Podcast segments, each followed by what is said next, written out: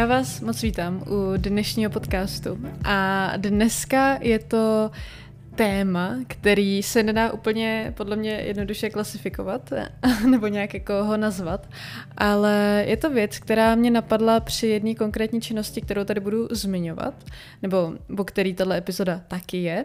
A kdybych to měla nějak teda popsat volnějšíma slovama, tak týká se to věcí, činností, aktivit lidí, tak nějak jako všeho, který, ke kterým se musíme najít cestu až jako časem. Jeden z důvodů, proč tohle nahrávám, je, že já jsem obrovský zastánce názoru toho, že když nějaké věci máme mít v životě, tak tam jsou a zase naopak, že jako občas se můžeme snažit zuby nechty se něco držet u nás s náma, ale zkrátka nás to opouští, nezávisle na nás. Proto nahrávám tuto epizodu, která se týká věcí, který, ke kterým jsem třeba dřív měla takový odměřenější vztah, nebo jsem si k ním nedokázala tu cestu nějakým způsobem najít, ale postupem života jsem k tomu dospěla aby tahle epizoda byla taky trošku i pro vás. Já mám celkově pocit, že dneska to bude spíš jakoby o mně, budu tady vyprávět o svých zkušenostech, ale tím, že mám ty podcasty spíš jako seberozvojovějc zaměřený, tak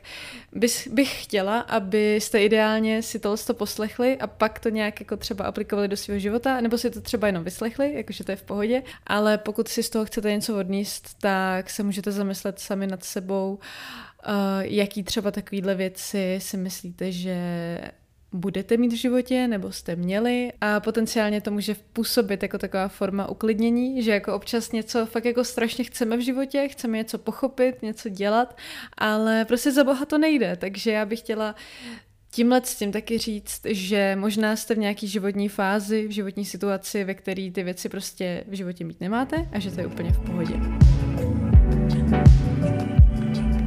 Já jsem tady tuhle tu myšlenku uh, dostala, když jsem byla v sauně. A musím říct, že, to, že ji tam dostávám jsem po každý. Já teď v poslední době chodím do sauny docela často. A vždycky, když z té sauny odcházím, tak si říkám tohleto, že já jsem dřív absolutně saunu nenáviděla, já jsem to nechápala. A když se třeba byla ještě jako relativně dítě, a jezdili jsme třeba jako rodina do akvaparku, tak táta miloval sauny a já jsem prostě říkala, ty, ty dobrovolně jsi v místnosti, která má 80 stupňů nebo klidně i víc a trpíš tam a pak jdeš prostě do ledový sprchy, to je úplně neskutečný. No a teď na saunu nedám dopustit. a popravdě, jako ten zlom, já vůbec nevím, kdy se stal, ale myslím si, že jsem na to nějakou dobu prostě nebyla připravená, nechápala jsem to, nevajbovala, pardon. Uh, zkrátka, tam ten vztah nebyl, ale teď já saunu považuji za jeden z nejlepších zážitků, co můžete svýmu tělu dopřát, protože to je nejen strašně příjemný, tak je to i hrozně zdravý. A myslím si, že taková jako změna nastala v tom, že my jsme byli jednou v hotelu, jakože nezašla bych si sama od sebe do sauny, třeba tady v Praze, ale byli jsme v hotelu, kde ta sauna byla a já jsem si říkala, tak jo, já tomu zkusím dát šanci, ale takovou tu jako opravdovou, nejenže jako to půjdu zkusit a půjdu do toho s tím vědomím, že mi tam stejně bude blbě, ale udělám to vlastně správně, budu tam nějakou dobu, nebudu se nějak přepínat, což mimochodem jako dělám doteď, jakože já rozhodně nejsem ten člověk, co by se nějak hecoval, aby tam byl co nejdíl. Naopak v momentě, kdy já se přestanu cítit komfortně, tak odcházím, ale jako udělám celý ten proces, že jako jsem nějakou dobu v té sauně, potom jdu do té ledové sprchy, což teď je naprosto života dávající aktivita, nebo ta, ta, ten pocit, jo, že jako vyjdete z té hořící sauny a pak jdete pod tu ledovou vodu, která vám v ten moment vůbec nevadí, no maximálně milisekundu na začátku, ale pak je to tak strašně příjemný. Takže tip pro vás, pokud jste saunu nikdy neskoušeli a hrajete si s tou myšlenkou, tak to zkuste. A dost možná vám to otevře úplně nový vesmír. No a potom hlavně odpočívat, což je taky věc, kterou já jsem vlastně nedělala. Já jsem vyšla z té sauny, na sprchu jsem řekla, fuj ty vole, to, to, to nedám. A rovnou jsem šla dělat jiné věci, vůbec jsem vlastně nedala té aktivitě prostor, aby mi dala ten potenciál, který má. A to je taky věc, kterou si myslím, že je důležitý si uvědomovat, že častokrát, když máme pocit, že na něco jsme ready a jdeme do toho, zkusíme to, tak vlastně do toho nejdeme naplno.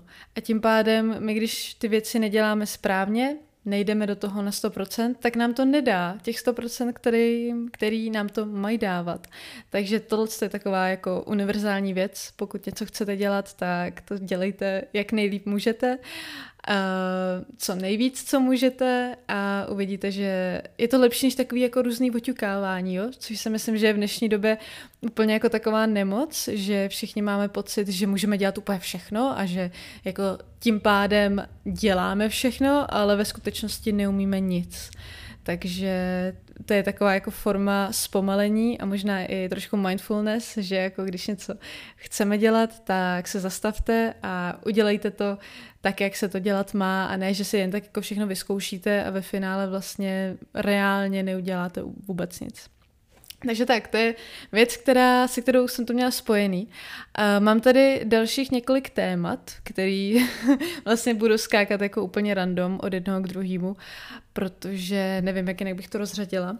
Potom druhá věc, který jsem si hledala cestu, tak je umění.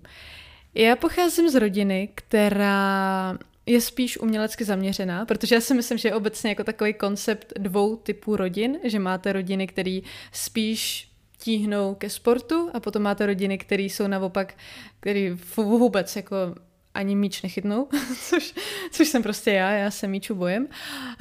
A Máte pak právě tu druhou stranu a to je spíš jako umělečtější rodina a do té spadám. My jsme, celá rodina je vlastně dost hudebně zaměřená. Vlastně neznám ani člověka, co by v naší rodině nespíval. A proto já jsem vždycky jako k tomuhle tomu spíš táhla, ale na druhou stranu nejsme rozhodně rodina, co by chodila do galerii, to jako vůbec. Já jsem byla s rodinou v galerii za 24 ži- let života jenom jednou ale strašně jsem to obdivovala. Líbil se mi ten koncept, že jdete na strašně hezký místo a jenom necháváte na sebe působit to umělecké vyjádření někoho jiného. Ale nechápala jsem to. A popravdě mě to iritovalo. Mě štvalo to, že já sice jsem schopna ocenit to, že jako, hm, jo, je to jako hezký, ale věděla jsem, že s tím nemám takový propojení, jaký bych chtěla mít. Trizdilo mě to docela dlouhou dobu, možná to je pro někoho jako úplná maličkost, jakože si říkáte, jako tebe fakt trápilo, že si nerozumí s obrazama a jo, jakože já jsem to fakt vnímala jako nějaký svůj nedostatek, protože jsem věděla, že tam ten potenciál je, ale nedokázala jsem ho naplnit. No a pak vlastně úplně random. já si pamatuju, že tahle konkrétní myšlenka mi došla, když jsem byla úplně jako bez souvislosti, byla jsem v Karlových Varech a šla jsem jen tak si po ulici, koukala jsem se na, jak je to tam krásný, protože Karlovy Vary jsou nádherný město a najednou mi došlo, že to chtělo čas. A chtělo to nechat, aby to umění promluvilo na mě. Já jsem názoru toho, že každý se na umění kouká úplně jinak. Že to, kdo jste, to, jakým způsobem na to koukáte, tak všichni koukáme na svět skrze nějaký filtr a takhle to funguje i s tím uměním. Takže proto, když máte galerii, máte tam 100 obrazů, tak ne každému se budou líbit všechny obrazy, což je ta věc, která mi taky došla, že myslím si, že to ani není zdravý, že to není správný, aby se vám líbilo úplně všechno, ale úplně ideálně je, když vejdete do nějaký teda galerie, do muzea, cokoliv a najdete si tam pár těch svých děl, který ale vlastně naplněj to očekávání za všech 100 obrazů. Vlastně je tady krásný jako paretovo pravidlo, že 20% um, jak to je, 80% úspěchu tvoří 20% úsilí. Takže mně došlo, že nemusím být schopná prostě rozumět všechno, promlouvat se vším, ale že do té galerie musím jít naprosto bez očekávání a ono si to prostě tu cestu najde. Musí to jít přirozeně. A někdy si musíte taky nějaké věci odžít, aby vlastně jste to pochopili i před váma. Že mi přijde, že občas na nějaké věci prostě musíme mít zkušenosti. A to nejsou jako vědomě nabité zkušenosti, ale jenom tím, že žijete, že něco vidíte, něco konzumujete a pak vám to tvoří obraz, nebo pak vám to tvoří zase jinou formu filtru, skrze který vy koukáte na svět. Já si tady vzpomínám na jeden takový okamžik, kdy uh, jsem byla poprvé v Louvru, což jako Louvre já považuji za minimálně evropský takový jako centrum umění. Je to nádherná galerie. Já jsem tam byla za celý život dvakrát a když jsem tam byla poprvé, tak to jsem byla v neskutečné deziluzi, hlavně teda sama ze sebe, ale vlastně je to úplně pochopitelný. Všude se říká, že když jdete do Louvru, tak byste si na to měli vyhradit celý den, nebo minimálně jeden den, abyste vlastně stihli všechno nasát. No a já když jsem byla v Louvru poprvé, tak jsem tam byla se školou na takovém jako hrozně intenzivním, ale krátkým pobytu. Byli jsme v Paříži celkem tři dny a na Louvre na Louvre my jsme si vyhradili jako tak dvě hoďky a ještě k tomu to bylo úplně na konci dne. My jsme celý den chodili, protože jsme samozřejmě nechtěli utrácet za jakýkoliv způsob dopravy, takže jsme fakt jako nachodili třeba 20 kilometrů a pak, já nevím, v kolik zavírá Louvre, ale řekněme, že zavírá třeba v 8, tak my jsme tam naběhli třeba v 6 večer. A tam nám dali rozchod, prostě užívejte si umění, nasávejte obdivujte všechno a tak to jako reálně neprojdete ani jedno patro, jo, jako Louvre naprosto obrovská budova, to je prostě zámek, jo, úplně šíleně obrovská. No, takže takhle já jsem opět došla jako do takové deziluze, co se umění týče, že jako jsem si říkala, ty vole, tak jsem v Louvru, tak si to užívej, nasávej, obdivuj to, miluj to. Nešlo mi to prostě jsem tam nebyla v téhle Jakože samozřejmě tam hrálo obrovský, obrovskou roli to, že jsem byla už úplně vyčerpaná, ale furt jsem byla taková, jakože mm, prostě vůbec jako tak, tak, ta konexe tam vůbec nebyla. No a teď se ze mě stal ne, že bych byla nějak jako znalec, já jsem pořád spíš, co se týče umění, taková, že je mi víceméně jedno, nebo není mi to jedno, ale nedávám tomu takovou důležitost, jakoby co to je za směr co se snažil vyjádřit, jakože knižně nebo jako odborně. Spíš se v tom vždycky snažím najít kus sebe. To, jakým způsobem koukáte na obrazy, tak, tak se vám zase vracejí. Takže k každému ty obrazy promlouvají úplně, úplně jinak, což je například důvod, proč mi nesedla vůbec výuka literatury na střední, když jsem byla, protože tam to bylo takový ve stylu, tam je to vždycky takový, že vy se snažíte těm žákům vysvětlit, co tím ten autor myslel. Když je to nějaká beletrie, kde je jasně daný příběh, tak to ještě chápu, ale například u poezie to podle mě nejde u spoustu autorů vy nemáte šanci plně pochopit, co ten autor se snažil říct. A já jsem k, například k té poezii přistoupila tak, že já si vůbec nečtu, za jaký situace to ten autor psal, pokud to není jako vyloženě nějaká jako faktická poezie, což jako taky jsou takové věci, ale když je to třeba o těch emocích, tak já si nezjišťuju, jaký měl ten autor život, um, nezjišťuju si, v jaký době žil, tak nějak, jako je mi to tak nějak jedno, snažím se to číst na úplně jako tabula rasa, čistýma očima a vnímat jenom to, jak to na mě působí a takhle si myslím, že mi to umění dá úplně nejvíc. Takhle to mám i s těma galeriema. Já když jdu teď do galerie, tak si taky málo kdy čtu takový ty jako ty prospekty, ačkoliv si je vždycky beru, já jsem totální jako uh, až jako kleptoman, že prostě když mi dávají někde věci zadarmo, tak jenom pro ten pocit, tak já si to vezmu. No ale když jdu do té galerie, tak si to nečtu a skutečně nechávám, ať ke mně, ať ke mně to umění promlouvá samo. A zjistila jsem, že to je věc, která mi absolutně vyhovuje. Dost možná to spoustě lidem bude zase připadat takový prázdný, že jako si řeknou, k čemu mi to je, když vlastně nevím ten kontext, ale já jsem v tomhle směru spíš že mi jde o ten objekt, než o ten kontext. Ale chápu, že některý lidi to mají zase úplně naopak a nechápou smysl vnímání umění bez kontextu. Já to tak nemám. Já, nebo momentálně to tak nemám. Je možný, že dospěju zase do nějaký životní úrovně, a což je strašně hustý. Já jsem fakt jako fascinovaná tím, že se nám ty názory pořád měnějí a že do nějaký míry my jsme co nějaký časový období, tak jsme jiným člověkem. Já to sama na sobě pozoruju, i co se týče názoru, i co se týče osobnosti. Já jsem teď v takové strašně extrovertní fázi mýho života. Zjistila jsem, že ten život je takový bohatší, když jste, když jste otevřený a, a hrozně mě to baví, takže vlastně fakt, ať děláte, říkáte cokoliv, tak nikdy neříkejte nikdy, jo. Věci, které se vám teď líbí, tak se vám nemusí líbit za nějakou dobu. Věci, které vám chutnají teďka, vám nemusí chutnat za nějakou dobu a zase naopak.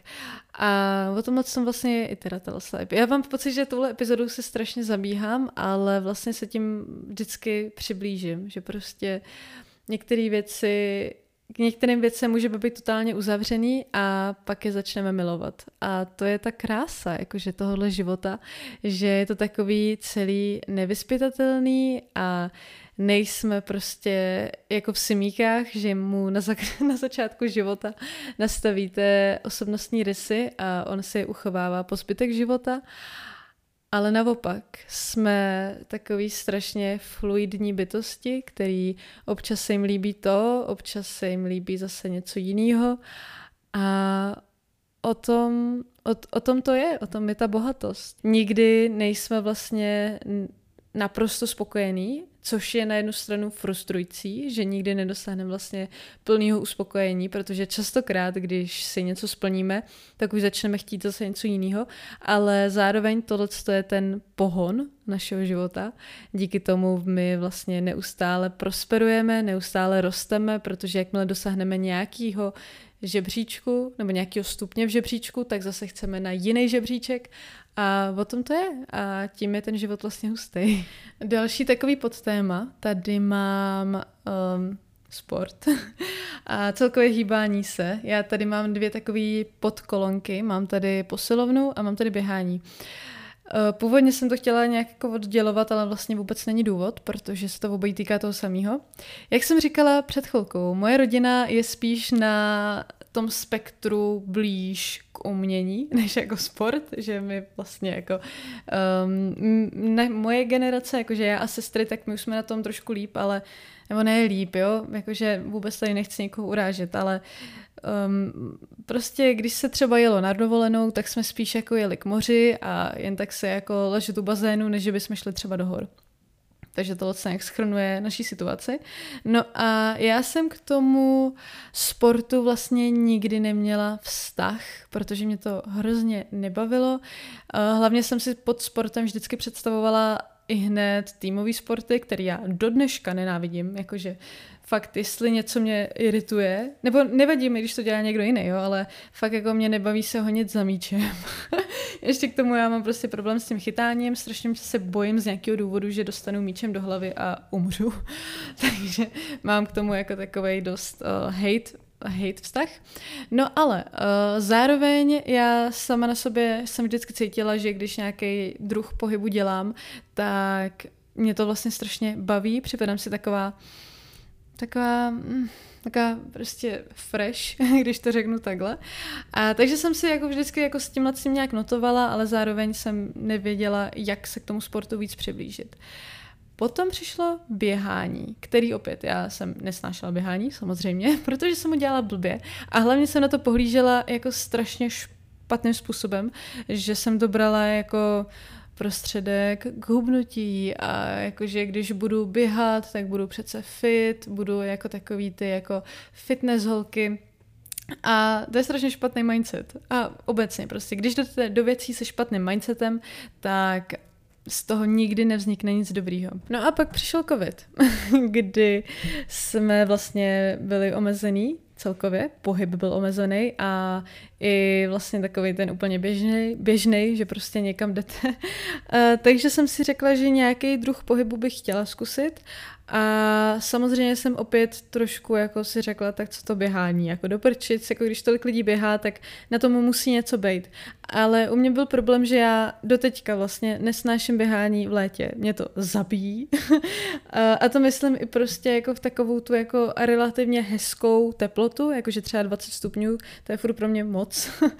a pak jsem vlastně, nevím, byla, byla zima, byl, ty, teď nevím, jestli to bylo, Nevím, kdy to přesně bylo, to je jedno. Zkrátka byla fakt jako zima, jo, jako leden, únor, něco takového. Dvě moje kamarádky, nezávisle na sebe, který se ani neznají, tak byly běhat jako v prosin, nebo takhle prostě v té zimě.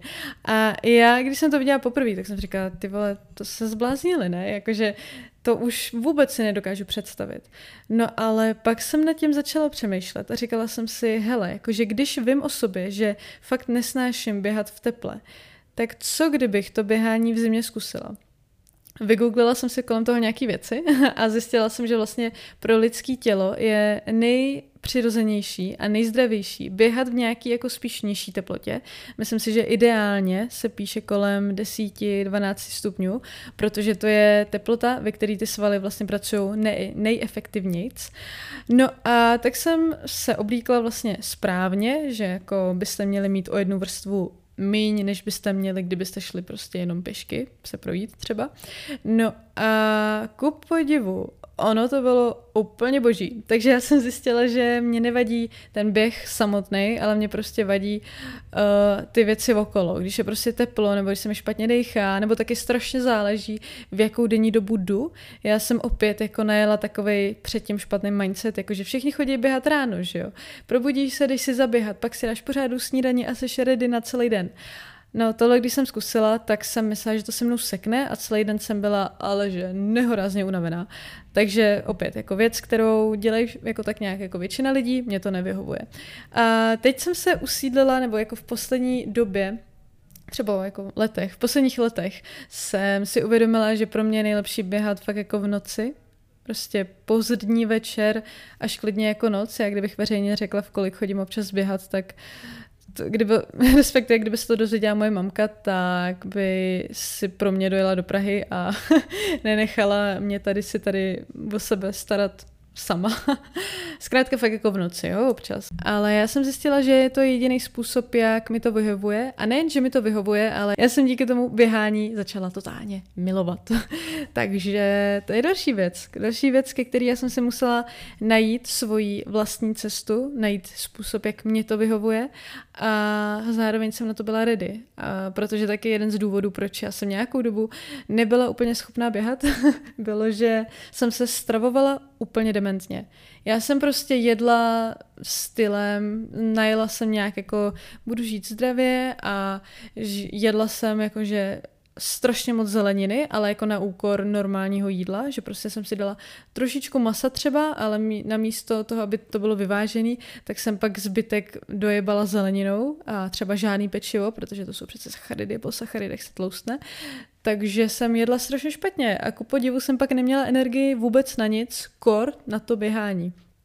A to je taky věc, kterou teda jsem tady vlastně i měla, co se týče toho zdravého jídla, protože opět, ty vole, já si v průběhu téhle epizody uvědomu, že z velké části to bylo jenom o špatném mindsetu. A ten mindset byl takový, že jsem to viděla u jiných lidí, viděla jsem, jak to dělají, jak jim to vyhovuje a snažila jsem se to za každou cenu vnutit do svého života. A teď vidím, že pokud chci něco mít v životě, tak se musím zamyslet nejdřív nad sebou, jak mě by to mohlo vyhovovat a pak můžu přejímat činnosti, aktivity, cokoliv, co dělají jiní lidi. Ale nesmím vzít něčí formu, která někomu vyhovuje a snažit se to vtlouct do života, protože buď vás to nebude bavit, nebo vám to nebude vůbec komfortní a ve finále to za chvilku přestanete dělat. Ohledně toho zdravého jídla, tak uh, samozřejmě tohle mi nevyhovovalo, ale pořád jsem byla taková, jako že chci jíst zdravě. Tady to asi nebudu nějak extra protahovat, já jsem pak vlastně zubla strašně moc a nebylo to vůbec hezký. Uh, takže celá jako moje cesta ke zdravému jídlu byla hrozně kostrbatá. Ale teď si myslím, že, nebo teď jako už poslední třeba dva roky, teď už jsem taková, vlastně si myslím, že teď jim úplně nejzdravějc, co jsem kdy jedla, protože celý to je založený na intu, intuivnosti, na intuici a jim to, na co mám chuť, co mám ráda, ale co vím zároveň, že, je, i, že to má v sobě jako reálně něco. Popravdě jsem i v takovém stádiu, že mě ani nechutná jako taková ta normální čokoláda, že prostě jako kdybych si dala dvě kostičky milky, tak ty vole, jako nemám na to chuť, za což jsem vlastně strašně ráda, že jako tomu tělu dávám takové věci, dávám mu to, co chce, to, co potřebuje, že tím pádem vlastně ani nemá náladu nad tím přemýšlet jako nad něčím jiným. Což je podle mě jako takový ten začarovaný kruh, že když prostě jíte špatně, stravujete se třeba jako takovýma těma fast foodama a tak, tak pak to tělo nemá to, co to potřebuje a tím pádem se to snaží prostě nějakým způsobem nazbírat někde jinde, takže potom proto vy máte strašně chuť třeba na sladký a když máte chuť na sladký, tak to jsou zase prostě jenom rychlý cukry, rychle to spálíte, takže zase potřebujete zase jenom nějaký, um, no chápete, je to, je to hrozný. takže pokud byste náhodou chtěli třeba změnit stravování, tak začněte od základu, přemýšlejte nad každým jídlem, který do sebe dáváte, ale zase ne moc, jo. Ono problematika jídla je hrozná, protože každý má nějakou svoji pravdu a obecně mám pocit, že když se lidem snažíte mluvit do jídla, tak jsou okamžitě hrozně agresivní a já sama to tak občas mám, nebo teď už ne, ale třeba dřív uh, s jednou mojí kamarádkou, tak jsme byli takový jako obě na to. Obě jsme do toho spadli v nějaký jako point našeho života. A byli jsme takový hrozně... Mm, takový, že jako v momentě, kdy jedna druhou nějak jako okomentovala, co se týče jídla, tak jsme se hned pohádali. Jo, takže bah, jídlo je fakt komplikovaný, ale myslím si, že velký uh, klíč nebo velká část té cesty k úspěchu je tvořená tím, když jíte intuitivně. Mě třeba strašně fascinuje, že když um, jste nemocný nebo tomu tělu jako vyloženě něco chybí, tak na to máte chuť. To mi přijde, že to tělo je úplně kouzelný, že vlastně vy máte v sobě ten kompas, kterým máte jít, jenom jsme kolikrát zaslepený, nevnímáme to, nejsme na to tělo dostatečně napojený a tím pádem ztrácíme um, ten kontakt s naším tělem a nevíme, co máme dělat. Přitom si to řešení nosíme sami v sobě. Jo, že prostě jde na vás nějaký nachlazení a vy najednou máte strašnou chuť na pomeranče, ačkoliv jako nejste úplně typ člověka, co by každý den si dal pomeranč, ale najednou to vyhledáváte. A není to tím, že se vám změnila osobnost nebo něco takového, ale je to tím, že to tělo vám vysílá signály, tohle potřebuju. A to mi přijde strašně hustý. Já jsem teď zakročila do toho jídla, ale ještě jsem tady pak měla posilovnu, ke který jsem si teď taky našla cestu. Zase to uh, jsem se k tomu dostala skrze hotely, že jako jsem si nedo, nedovedla představit, že bych si jako třeba koupila permanentku v Praze do nějaký posilovny a tam chodila. Ale byla jsem párkrát prostě takových těch hotelových, kde většinou nikdo není a zkusila jsem cvičit tam a zjistila jsem, že mě to vlastně docela baví. Nebo takhle, já jsem, mě bavil ten mindset už předtím, že jako chodíte do posilovny, máte tam, máte tam ty stroje, ale bála jsem se. Popravdě, myslím si, že uh, hodně lidí předtím, než jde poprvé do posilovny, tak má spoustu myšlenek, že jako ono to místo samo o sobě je takový trošku děsivý, že jako máte tam spoustu těžkých věcí, ale do toho tam máte ale hlavně ty lidi. Jo, jakože lidi, kteří vypadají úplně jinak než vy, jsou třeba úplně krásně vytvarovaný, silný, svalnatý, vědi, vypadá to, že tam bydlej, doslova, a vy tam jste jen tak jako na nezvaný návštěvě.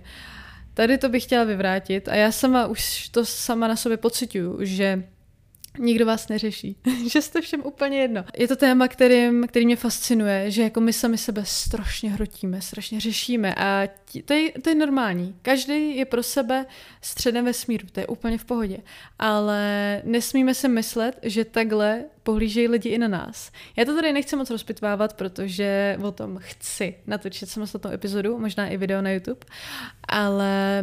Mm, v té posilovně, tak možná na vás lidi koukají, ale věřte mi, že každý řeší úplně něco jiného, protože většina lidí tam má stejně sluchátka, většinou jedou nějaký podcast nebo i ty písničky, ale většinou jsou zabraný do toho, nebo do svých myšlenek, a nebo prostě jenom fakt jako se soustředí na to cvičení a ten mozek, když vykonává nějakou aktivitu, tak není schopný přemýšlet ještě nad něčím jiným, nad někým jiným. Takže já taky jako občas koukám po lidech, ale jako vůbec se nevnímám. Takže tohle se nemusíte bát.